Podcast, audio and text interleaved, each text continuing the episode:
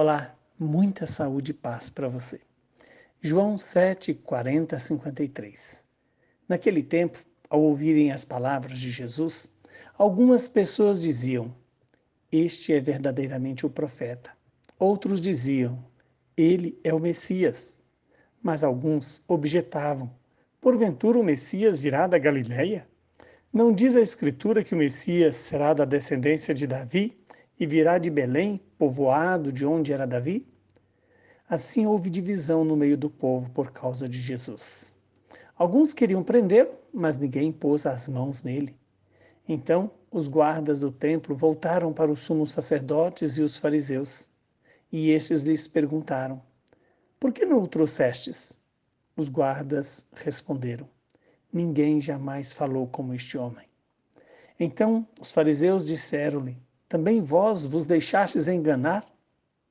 Por acaso algum dos chefes ou dos fariseus acreditou nele? Mas esta gente que não conhece a lei é maldita. Nicodemos, porém, um dos fariseus, aquele que se tinha encontrado com Jesus anteriormente, disse: Será que a nossa lei julga alguém antes de o ouvir e saber o que ele fez?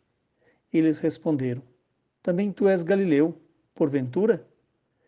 Vai estudar e verás que da Galiléia não surge profeta. E cada um voltou para sua casa. Palavra da salvação. Glória a vós, Senhor. Que esta palavra se realize em nossas vidas. Estamos diante de uma situação que se assemelha à nossa situação de hoje.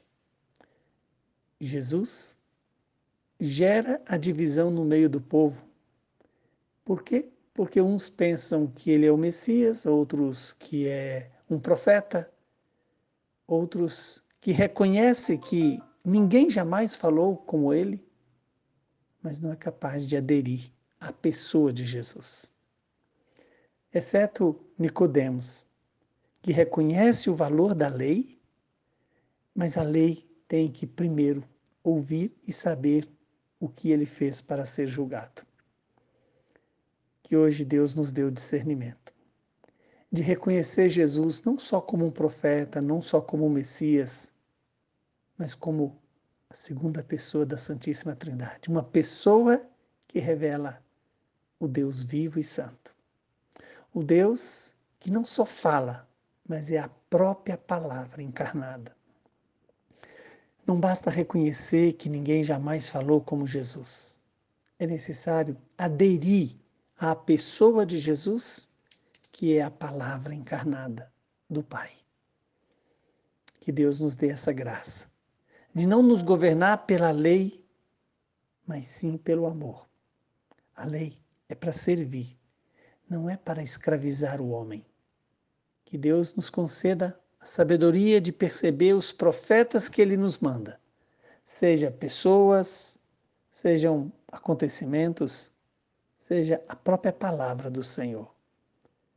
Esta palavra que um dia se fez carne e hoje a igreja nos anuncia para que ela possa se encarnar também em mim e em você. Assim como fez na vida de Nossa Senhora. Que o Deus Todo-Poderoso nos dê a graça da conversão, do arrependimento dos nossos pecados e da busca da vida eterna, que é dada por meio de Jesus, pela ação do Espírito, por decisão do Pai. Que o Deus vivo e santo nos abençoe e santifique. Ele que é Pai, Filho e Espírito Santo.